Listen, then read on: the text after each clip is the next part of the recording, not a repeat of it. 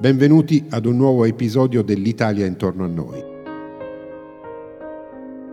In questa Italia che piange i suoi 61.000 morti per o con il Covid-19, in questa Italia che piange la scomparsa di persone comuni e di uomini e donne dai volti popolari a cui tutti noi eravamo in qualche modo, se non affezionati, almeno abituati, in questa Italia che non vede l'ora che passi, che passi l'anno che la storia ricorderà tra quelli che sono stati fonte di dolori e di lutti. In questa Italia che come tutto il resto del mondo fa fatica a prevedere cosa accadrà nell'imminenza di un futuro che appare avvolto da una nebbia fitta e impenetrabile.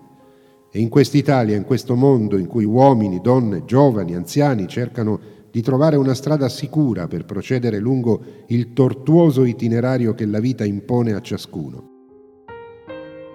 In quest'Italia anche oggi si piange un'ennesima scomparsa, un ennesimo abbandono, un ennesimo distacco, che addolora gli sportivi, ma anche coloro che ne conoscevano i volti e le gesta.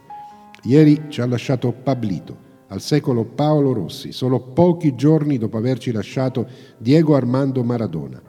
I due eroi del calcio mondiale sono purtroppo venuti a mancare a pochissima distanza l'uno dall'altro.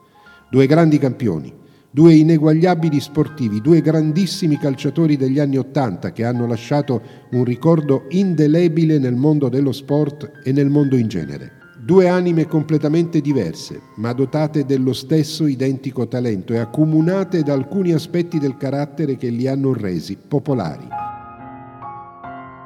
Pablito Rossi resterà infatti nel ricordo di tutti, tifosi e non tifosi, non solo per le sue indiscusse doti calcistiche, ma anche per la sua umiltà, il suo modo di guardare positivamente alla vita, il suo sorriso a cui non sapeva rinunciare neanche di fronte alle sconfitte più dure.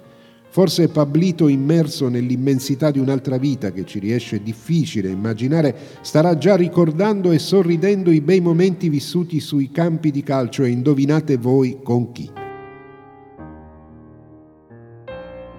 Concludo con le parole della moglie di Paolo, Francesca Cappelletti, una nostra collega giornalista, dalla quale Paolo ha avuto due figlie che oggi ha rivolto a Paolo questo messaggio. Non ci sarà mai nessuno come te, unico, speciale, dopo te il niente assoluto.